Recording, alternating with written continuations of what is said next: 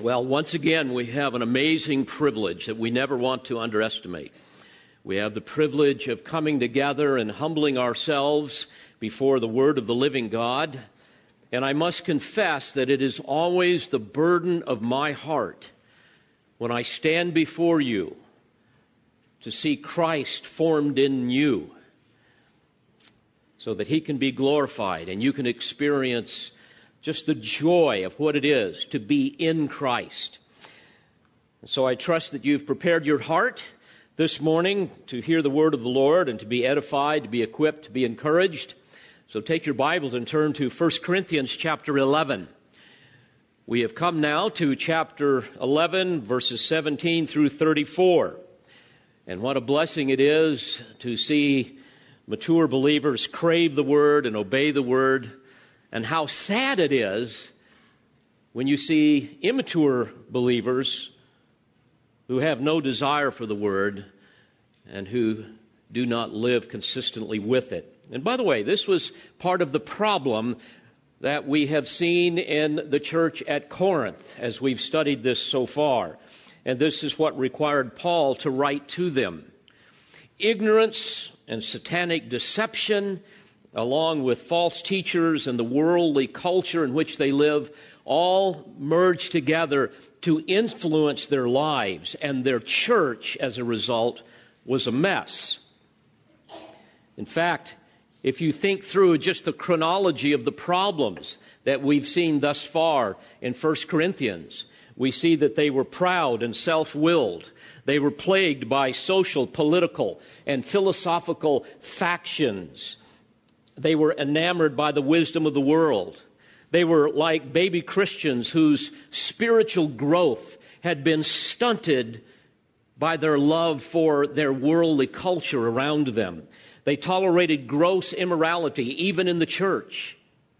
They were suing each other over petty things. Some of the marriages were in absolute shambles, struggling, even failing. They were abusing Christian liberty. And others were on the other extreme and turned into legalists. And so there was a battle going on over those kinds of things. They were confused about male, female relationships and their roles, about authority and submission. And they were, as we're going to see today, abusing the Lord's table. Later on, we're going to see that they were even abusing their spiritual gifts. So there was a lot of chaos. And so the Apostle Paul, we know, learned about these things from oral reports, and he's responded to them in a letter.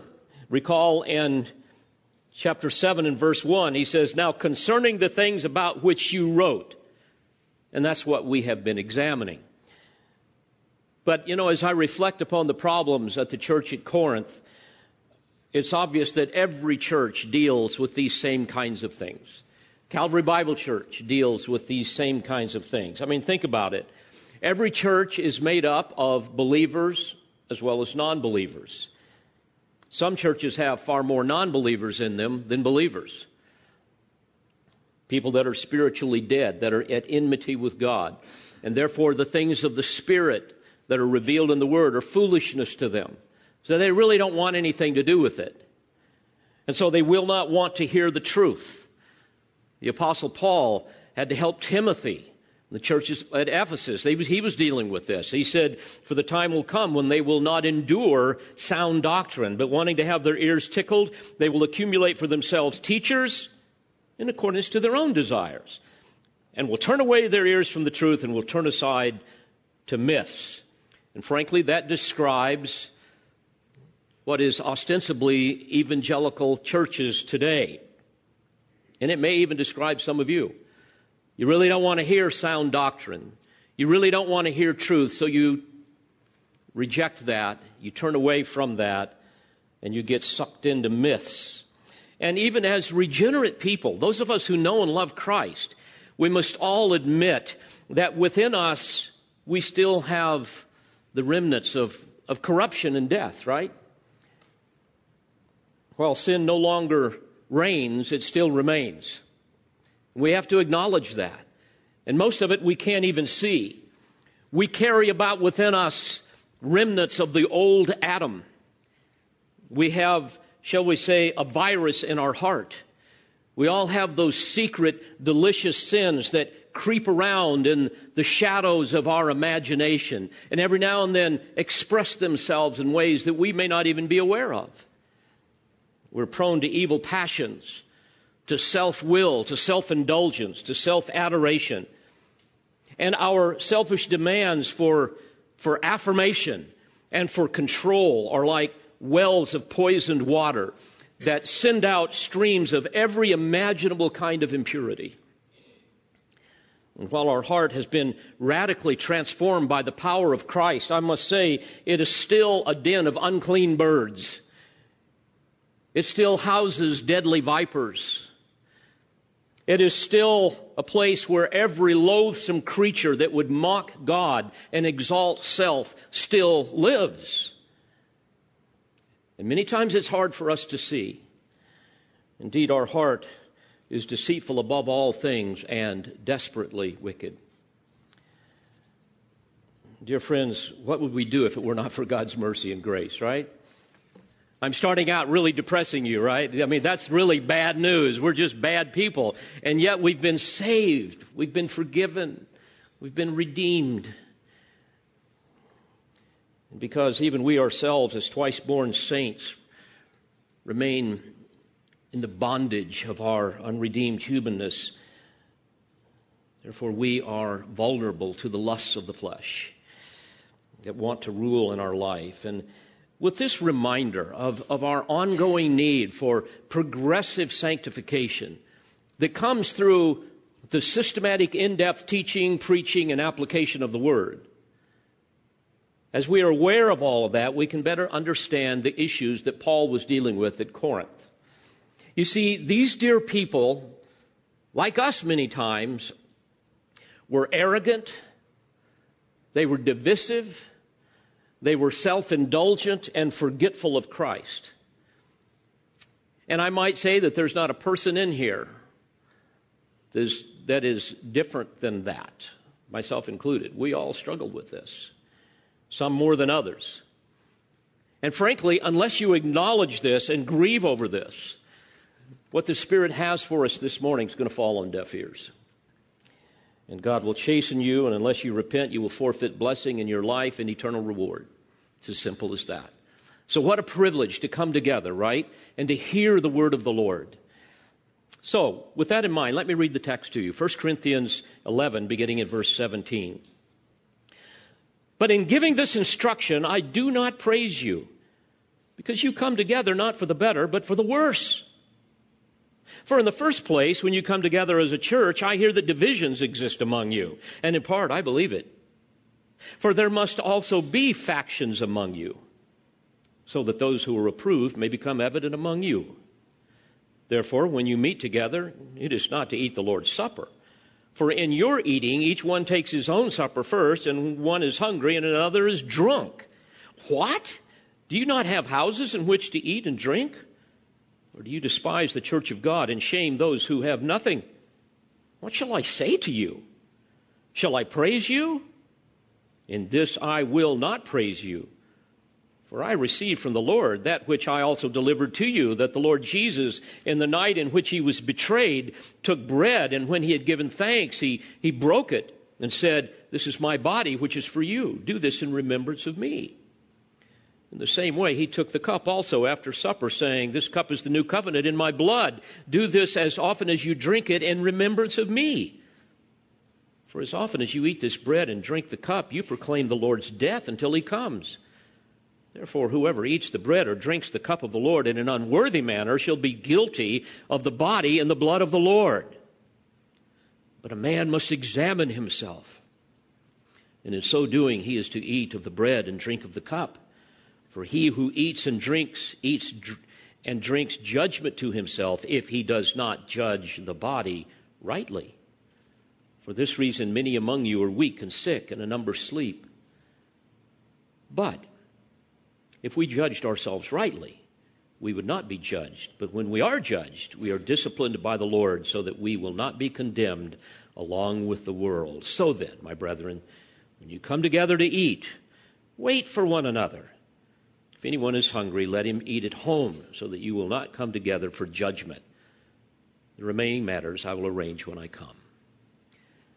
I wish to examine this under three headings that I hope will be helpful to you. We are going to look at, first of all, a spectacle of division that Paul describes, and then, secondly, a ceremony of unity, and then finally, a warning of judgment.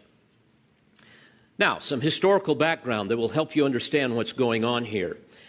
During his last Passover meal in the upper room with his disciples on the night before his crucifixion, Jesus established the ordinance of communion. It's also known as the Lord's Supper. So you will see those terms used uh, synonymously, interchangeably. And God instituted the Passover meal, we know, to celebrate his deliverance of his covenant people from 400 years of enslavement uh, with the Egyptians. And he did that in 1446 BC. And you will recall that the people were to put the blood of a lamb on their doorposts and on the lintel of the door of every house, of every Jewish home, to protect them from the angel of death that would visit every single household in Egypt. And wherever he saw the blood, he would pass over and spare the firstborn. By the way, that was the tenth plague. Passover was also associated with the Feast of Unleavened Bread. And what they would do is prepare a lamb. Each household would prepare a lamb, and then they would apply the blood of that lamb after they sacrificed it to the doorpost and the lintel. Read about that in Exodus 12. And on the evening of the 14th of Nisan, the Passover lambs were slain, and then they were roasted, and they were eaten with unleavened bread and bitter herbs. And this emphasized the need for a hasty departure and it was reminiscent of the bitterness of their bondage. So all of this was symbolic. In Exodus 12 and verses, or uh, 12, actually, verse 1, it gives all the specific details.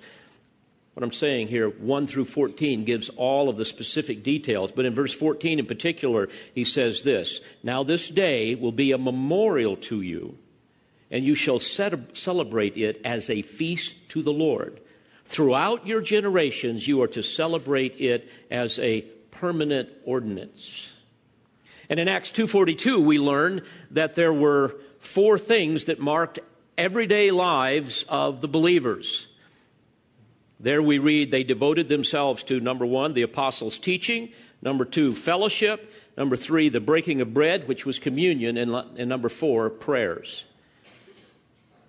And there's some historical evidence that suggests that, that many of the households celebrated communion at every meal. And of course, all of this was fulfilled in the death of Christ. May I remind you of what Paul said in 1 Corinthians 5 and verse 7? He says, Clean out the old leaven so that you may be a new lump, just as you were in fact unleavened. For Christ, our Passover, also has been sacrificed. Therefore, let us celebrate the feast not with old leaven, nor with the leaven of malice and wickedness, but with the unleavened bread of sincerity and truth. And as you will see, the Corinthian believers were doing this on a regular basis, but not in sincerity and truth.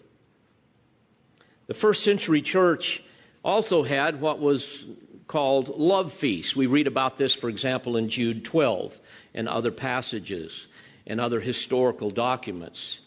And this involved what we, we just call fellowship meals, similar to what we do after church here on, on Sundays.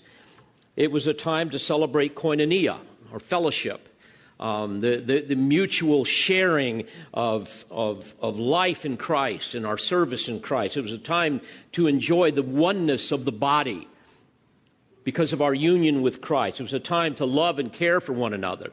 And so they would do this, and at the end of that fellowship meal, that love feast, they would have communion. But as I said earlier, because of remaining sin, because the people at Corinth were arrogant and divisive and self indulgent and forgetful of Christ, they turned all of this into a gluttonous, drunken party. They turned their love feast into a mockery of everything it was intended to be. And I might also add that false teachers were already beginning to form their ideas and their philosophies and their plan of attack, even by now. And so, no doubt, they're a part of all of this. And later on in 2 Corinthians, Paul is going to have to deal with them because they, they begin causing all kinds of trouble. The people had become like those Peter condemned in 2 Peter 2 and verse 13. They counted a pleasure to revel in the daytime. They are stains and blemishes, reveling in their deceptions as they carouse with you. Now, folks, it's bad enough to be around drunks. Don't you hate that? even, even when they're approaching a level of intoxication, because, you know, they're loud, they got that slurred speech, and they get in your face, and everything's stupid and funny, and it's just obnoxious. I, I just don't want to be around it. Nobody does. They lose all sense of decorum and decency. But, folks, for that to happen when you're supposed to be reflecting upon Christ's sacrificial death in our stead, the new covenant in his blood, I mean, that, that's just incomprehensible. That is a scandalous mockery of all that that time is supposed to represent. And so, for this reason, Paul says in verse 17, But in giving this instruction, literally this command, I do not praise you, because you come together not for the better, but for the worse. In other words, you're coming together and you're doing more harm than good. So he then goes on to describe, first of all, what I would call a spectacle of division. Notice verse 18. For in the first place, when you come together as a church, I hear that divisions exist among you. And in part, I believe it. Divisions, schismata in the original language. We get our English word schism from that. And it refers to a division of groups, two opposing factions. Now, Undoubtedly, these divisions were reported to the Apostle Paul in those documents from Chloe's family that are mentioned in chapter 1, verses 10 through 17. And we know that in uh, chapter 1, we hear about those divisions. Remember how uh, they were fighting over personalities and who's their favorite preacher, you know. I'm of Paul, I'm of Apollos, I'm of Cephas, well, I'm of Christ, and all that silly stuff. And in chapter 3 and verse 1 and following, remember they were called men of flesh. In other words, they're carnal, they're, they're fleshy. He called them infants in Christ. And that, the way that was manifested is they were filled with jealousy that produced strife. They loved themselves more than the church. They were fiercely loyal to certain leaders that would help them promote their own agendas, whatever that might be. And six times in 1 Corinthians, we read that they were puffed up. They were puffed up. It means arrogant, self promoting. They were filled with pride. They had an inflated opinion of themselves. By the way, puffed up is the opposite of love, which builds up. And that's what we see going on in the church. And because divisiveness is always rooted in jealousy and pride, divisive people will always find something to divide over for the purpose of exalting themselves. And Satan started this in the garden, didn't he? Dividing Eve from Adam and Adam and Eve from God. I think of Miriam and even Aaron who became jealous of Moses, remember? They murmured against him, and God struck Miriam with leprosy. I think of Korah, who allied himself with some of the Reubenites and, and other leaders of Israel, and they instigated and organized opposition to the authority of Aaron and the priests and Moses himself. And because of that divisiveness, you remember what God did. He, he caused the ground to open up and to swallow them and to also consume 250 men with fire and so forth. Remember Absalom's jealous pride.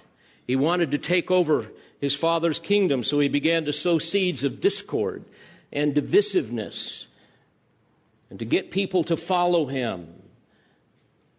And it resulted in murder and usurping his father's throne and ultimately cost him his life.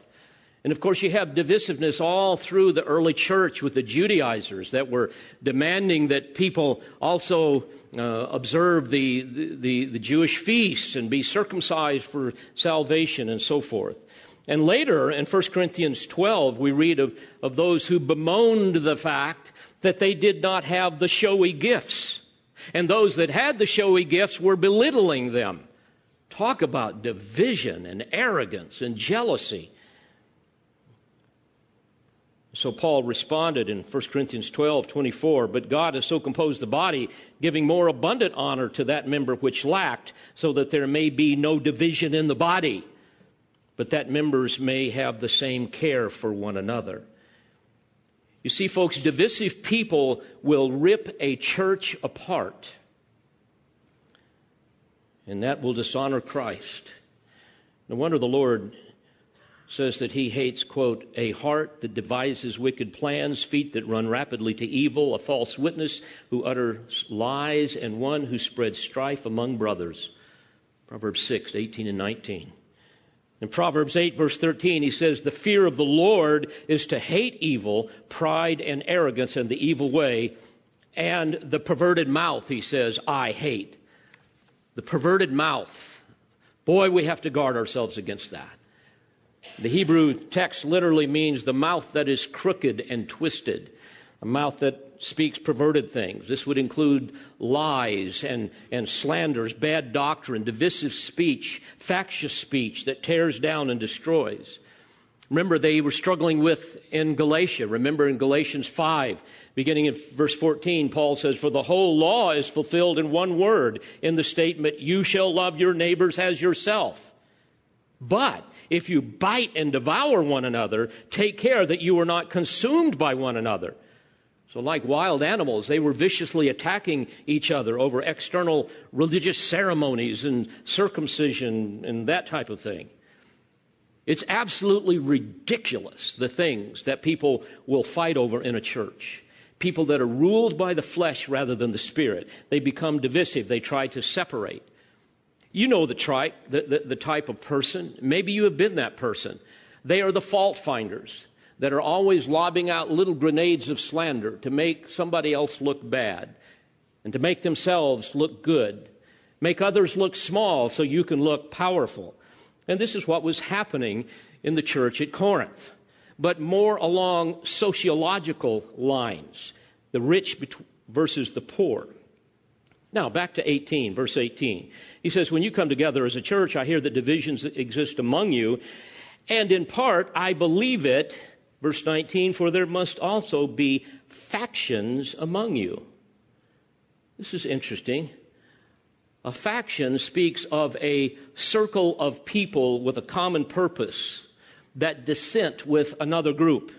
It's the we they mentality that develops within a church and he says, There must be.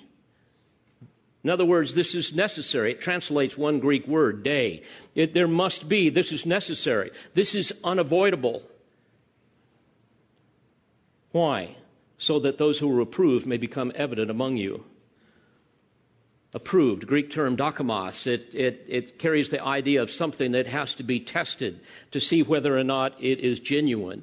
It's an adjective that can be used to describe a person or an object, and it carries that idea of that which is tested. It was used to describe, for example, precious metals that have been tested by fire to guarantee that they're free of impurities.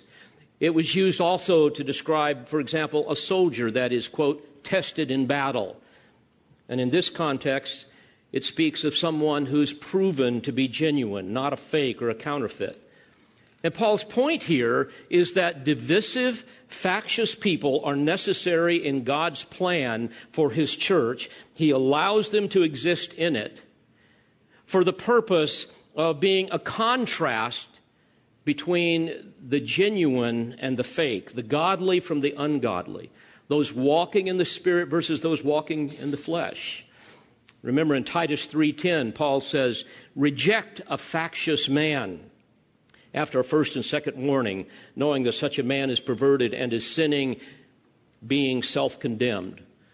Reject literally means have nothing to do with that person. You confront them, you try to help them, you try to help them see it, but if they continue on, have nothing to do with them. The divisive, factious person is always criticizing others over church policies, over personal disputes, over issues of Christian liberty and, and congregational matters, disagreements about doctrine, and all of these types of things. And again, this is the fruit of, of a, a self deceived, arrogant, unteachable heart. This is consistent, by the way, with what Paul described as the fruits of the flesh, deeds of the flesh, detailed in Galatians 5. For example, in verse 20, he describes it as enmity, strife, jealousy, outbursts of anger, disputes, dissensions, factions. And you know how it works. People begin to pull out their little book and they start keeping a record of, wrongs. You don't even know they're keeping score on you, but they are. And so they make this list up and they see themselves as the victim. They use this list of grievances to enlist others to join their cause, and together they launch a campaign of, of criticism and malicious gossip designed to get others to join their cause and to discredit their adversaries.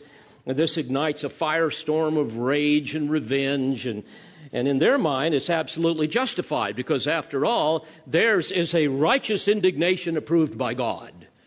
That's how that happens. I've seen it in this church, it happens at every church.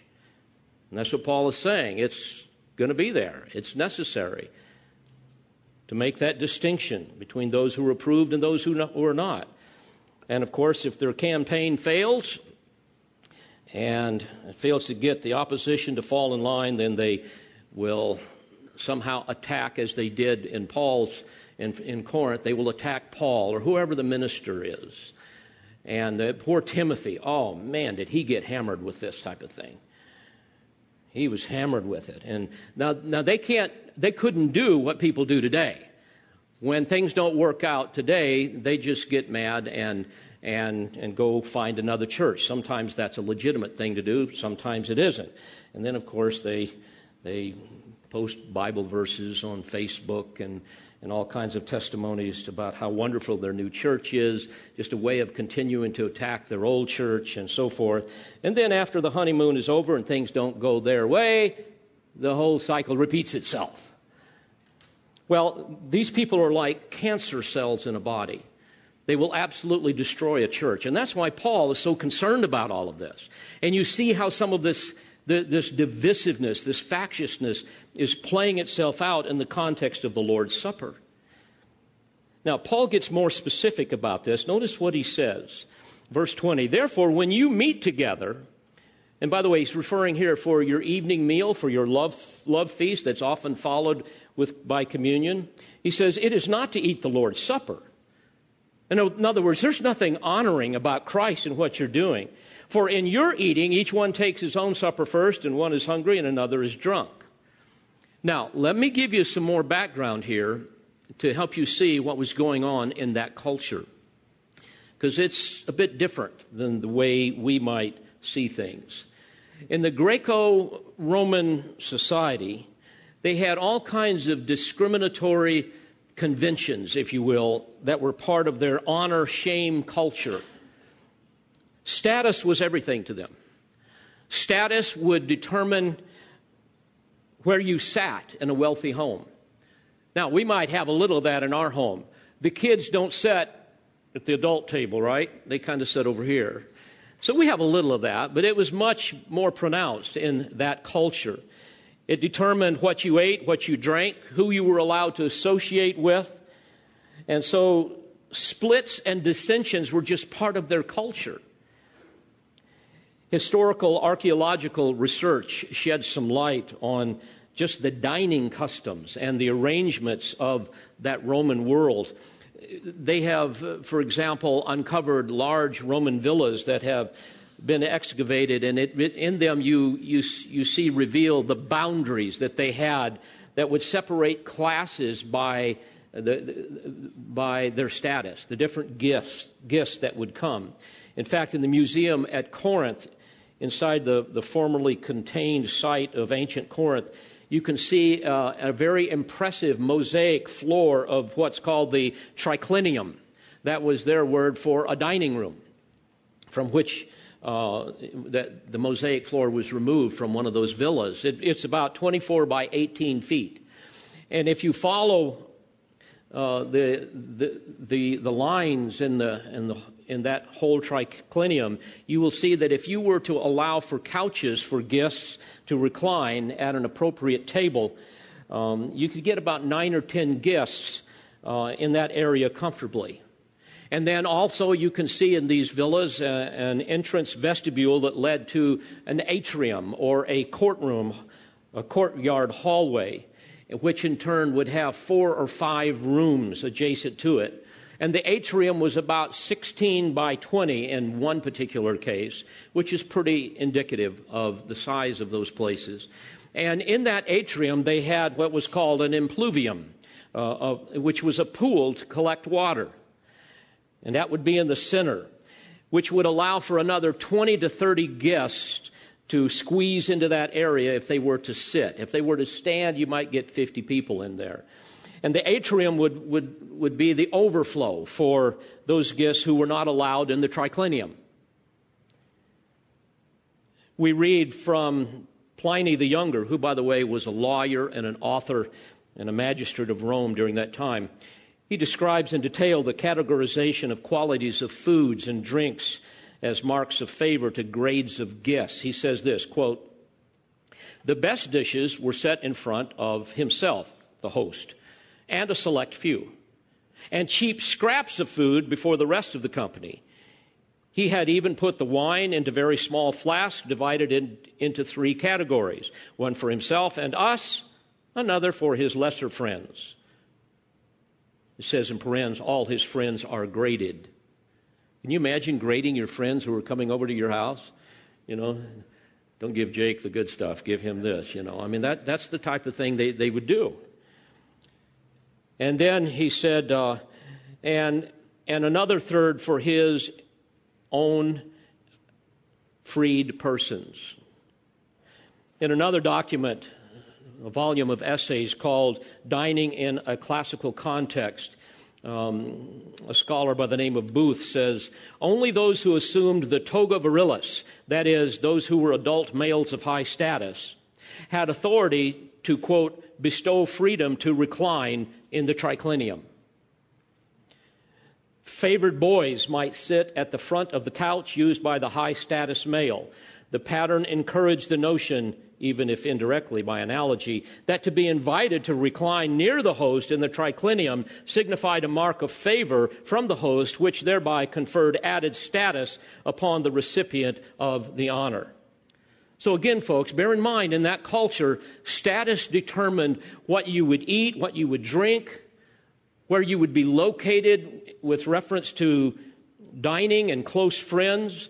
There would, there would be the, the, the, head person would have his close friends closest to him. Then you have the second class friends. Then you have the hangers ons, the clients, the head persons, youngsters, and servants, all the way out to the end. And all of this was part and parcel of the symbolic world of that honor shame culture. Now, evidently in the church of Rome, or a, a church at Corinth, Undoubtedly, they met not in a building like this, but in a, a, wealthy patron's home, a villa type of thing, like I've just described. And they would set accordingly.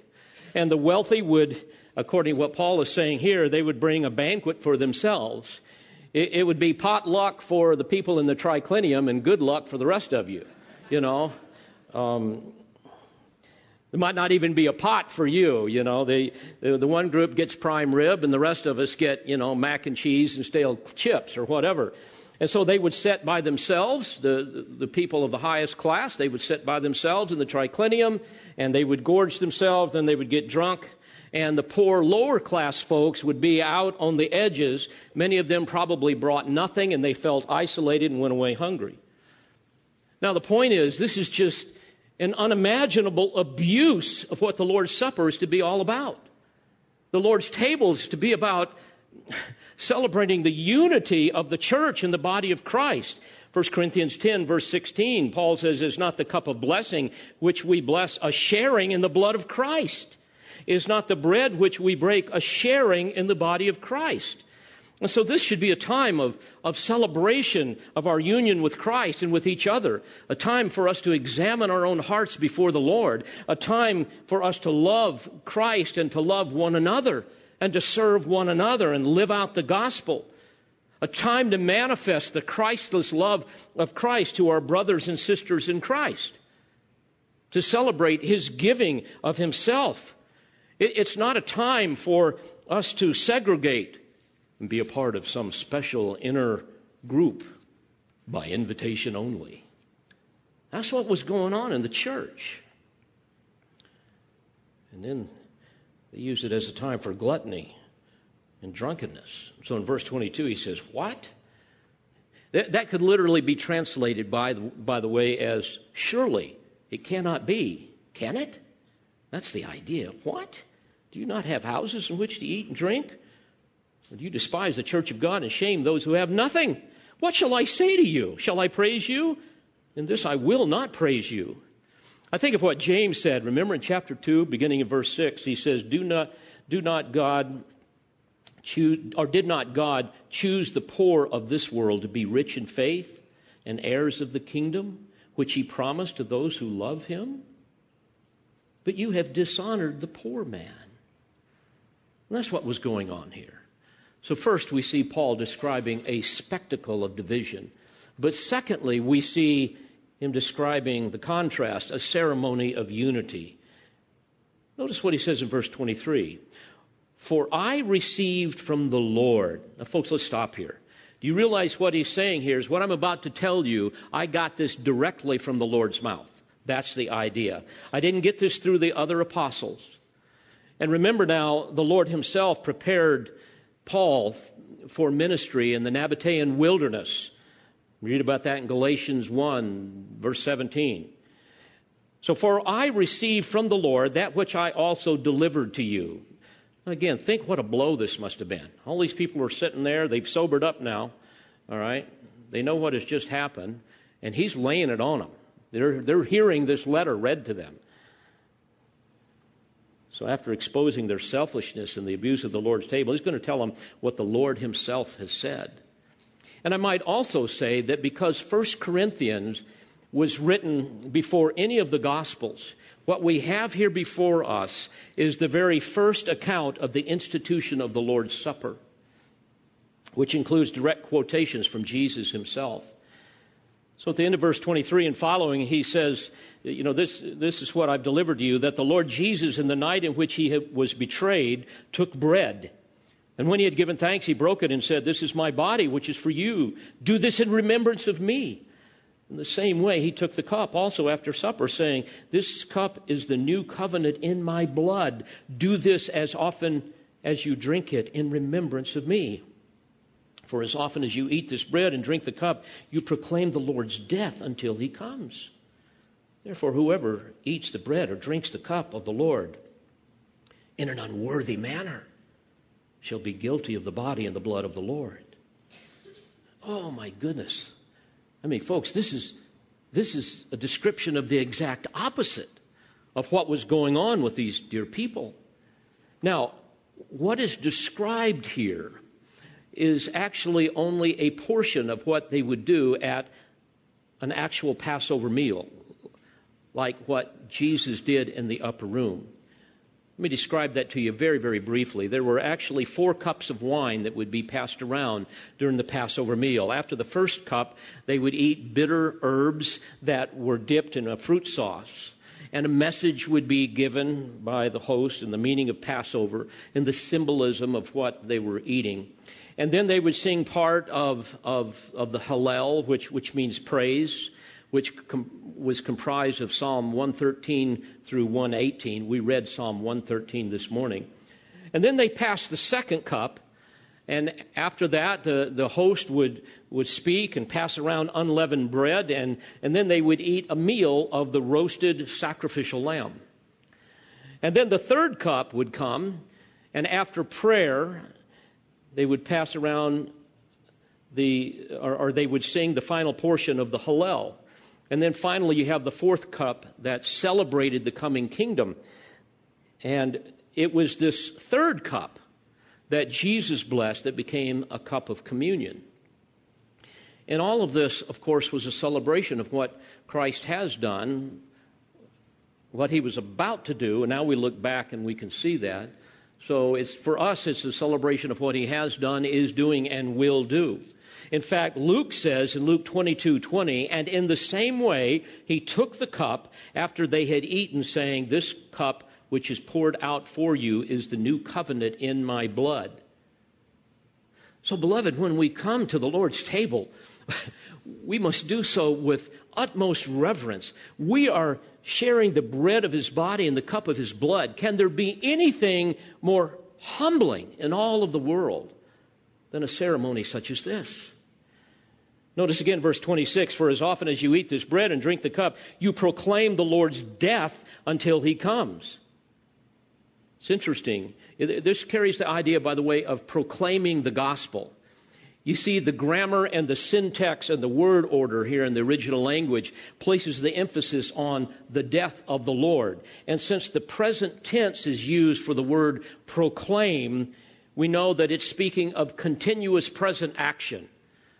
So, literally, what he's saying here is when you participate in the Lord's Supper, you are constantly proclaiming the Lord's death. You're proclaiming the gospel.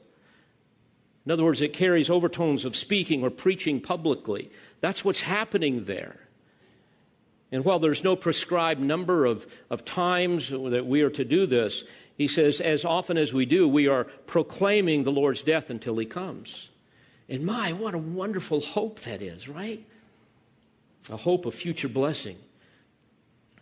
You know, as we were doing that this morning, I was just thinking, Lord, thank you that you are coming again. I'm so thankful for that. And what a message to the world that we are not ashamed of the gospel, that we are not ashamed of our Savior and Lord, that we are citizens of another kingdom, that we await our King. And therefore, by its very nature, the church is, is radically different than anything that we have on earth. If I can quote something that I have written in, in a book that's soon to be released. In light of this, I say it is the church is an outpost of a celestial kingdom the world cannot comprehend. It is made up of alien people whose citizenship is in heaven, people who have received a word from another realm and who long to leave this earth at God's appointed time. So when Christians meet together to worship, they do so because an unfathomably glorious God has summoned them to worship Him and hear from Him, making their worship services an otherworld experience. A gathering where God speaks through the stammering lips of divinely appointed men and where sacraments are administered in remembrance of Christ, keeping His worshipers in a state of breathless adoration. Beloved, all of this is at the heart of the Lord's Supper, where we remember Christ's satis- uh, sacrifice on our behalf, where we partake of Christ's spiritual presence in the fellowship, not in, in the elements itself. And it's a time when we enjoy intimate communion with Him. It's a time when we worship Him in holiness. It's a time when we continue to proclaim the gospel of Christ. It's an opportunity to, once again, anticipate his return and his glorious kingdom. Verse 27 Therefore, whoever eats the bread or drinks the cup of the Lord in an unworthy manner shall be guilty of the body and the blood of the Lord. An unworthy manner it carries the idea of, of having an attitude of, of, uh, that, that needs to shall I say, an attitude that is not worthy of what is going on there. We are to have an attitude that is suitable, that is fitting for the worship that is taking place. What is happening here should, in our hearts, should properly adorn just the profound solemnity of that ceremony. So don't make a mockery of the symbols of the Lord's death. That's his point. And to do so would literally identify you with those who killed Jesus. So, in other words, when we come to the Lord's table, we don't do it in an unworthy manner, and that could include a lot of things. I mean, certainly you don't want to come to it as if it's just some mindless ritual that we do in our church the first of every first Sunday of every month. It's so much more than that. You don't come to it with a heart of apathy or being kind of disinterested. And certainly you don't come to it with, with unconfessed sin, with an unforgiving heart, with a bitterness or grudge against somebody in the church or, or any of that type of thing. What a mockery that would be when you celebrate what Christ has done for us and sacrificing himself for our sin. And certainly you don't come together with feelings of superiority. I'm glad I'm not like those other people over there. And that's what they were doing. So we've seen a spectacle of division and a ceremony of unity. And finally, Paul gives a warning of judgment. Verse 28, he says, But a man must examine himself. The idea here is he must assess the motives and the intentions of his heart. He must be brutally honest, uh, honest with himself. This is a time for, for rigorous self examination to determine who we really are before the Lord and who we ought to be. A time when we confess our sins and, our self willed motives, our selfish attitudes, whatever. And in so doing, he says, he is to eat the bread and drink of the cup. For he who eats and drinks, eats and drinks judgment to himself if he does not judge the body rightly. Important for you to understand when he says, For he who eats and drinks, eats and drinks judgment. Uh, the, the, term there is krima in the original language, and it refers to the Lord's uh, discipline upon the saved. Unlike another term, katakrino, that he uses uh, in verse 32, uh, translated condemn. That, that speaks of eternal condemnation for the unsaved. so he says, For this reason, many among you are weak and sick, referring to just severe illness. And certainly the excesses of gluttony and, and drunkenness bring about their own judgment. But it can be more than that. And then he says, and a number sleep which is a metaphorical expression of death. Oh, dear Christian, the Lord's table is serious business. He is not deserving of anything other than our utmost praise and deepest worship. So he goes on in verse 31 But if we judge, in other words, if we evaluate discerningly ourselves rightly, we would not be judged. In other words, we're not going to come under divine chastening. But, verse 32, when we are judged, we are disciplined by the Lord so that we will not be condemned along with the world. I think of what Jesus said through John in Revelation 3 and verse 19 As many as I love, I rebuke and chasten. Therefore, be zealous and repent. What a wonderful statement. It's fascinating, isn't it? That in God's sovereign grace, He has ordained our salvation in eternity past, but he also disciplines us, as we hear, see here, so that we will not be condemned with the world. Now, think about this. Because of God's reproving love, you might say we are guarded from relapsing into a state of wickedness like the rest of the world and thus incur the eternal condemnation that will be theirs. And for the believer, we know that God's judgments are evidences of his fatherly love for us, not samples of his final consuming wrath as it is for the unbeliever. And how many times have I seen, perhaps you have seen, God's hand of discipline in sinning believers? And certainly I've experienced it myself, haven't you? It's not fun. But God does this to save us from ourselves. I know numerous examples of men and women who profess Christ, who allowed themselves to start being ruled by the flesh rather than the spirit. And as a result, they suffered untold heartache and some even death. Sexually transmitted diseases, unwanted pregnancies, divorce, all kinds of disasters in their life, obesity and the associated illnesses with all of that. And certainly just the debilitating stress that comes from foolish decisions. We've all been there with that, haven't we? Stress as a result of problems in marriage and bad choices with how we've raised our kids and, and how we've conducted ourselves at work or at church. And by the way, stress alone causes elevated levels of the stress hormone cortisol to interfere with different aspects of our body. It interferes with learning. It interferes with memory. It lowers immune function. It causes uh, a lack of bone density in women, for example. It increases weight gain. It causes high blood pressure. It causes high cholesterol, heart disease, on and on and on it goes. Stress is no fun, right? So the last thing you want to do is start dishonoring the Lord in your life and experiencing His ch- chastening and increase your stress level that's already high enough just living in this fallen world. Verse 33 So then, my brethren, when you come together to eat, wait for one another. Said differently, repent of this arrogance, this divisiveness. Repent of your self indulgent spirit and your forgetfulness of Christ and all that this represents.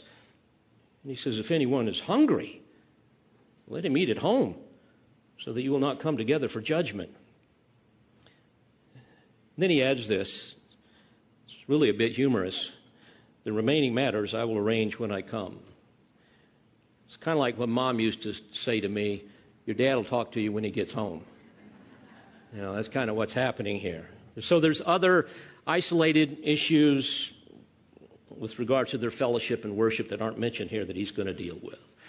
Well, I hope you, hope you see the importance of what the apostle is saying here. And I would just challenge you to ask yourself, you know, am I Am I prone to being divisive and factious? And, and, and, if you are, folks, please, please deal with that. Do I partake of the Lord's Supper in an unworthy manner? Do I have some of the same kinds of, of prejudices as the saints at Corinth? Just ask the Spirit to bring conviction to your heart as you examine these things. And then, when it's all said and done, celebrate God's grace. Because if you honestly evaluate yourself, you're going to see a lot of stuff you don't like, right? Man, I had to endure this all week. You just get, you know, not even an hour of it, right? And so examine your heart and celebrate God's grace and, and the fact that the Spirit of God would love you enough to speak to you even this morning through His Word so that you can see these things and deal with them because He wants to lavish His love and His blessing upon you. And we want to see that manifested in our hearts, in our lives, in our marriages, in our families, in our church. Amen. Let's pray together. Father, thank you for the truths of your word that speak so directly to each one of us. I pray that by the power of your Spirit, you will change us for having heard and examined what you have given to us this day. Thank you for your goodness. Thank you for your grace. And thank you for the hope that we have in Christ. For it's in His name that I pray. Amen. We pray you've been edified by this presentation. You've been listening to the teaching ministry of Calvary Bible Church in Jolton, Tennessee. For more information on Calvary Bible Church or for more audio, please visit our website at cbctn.org.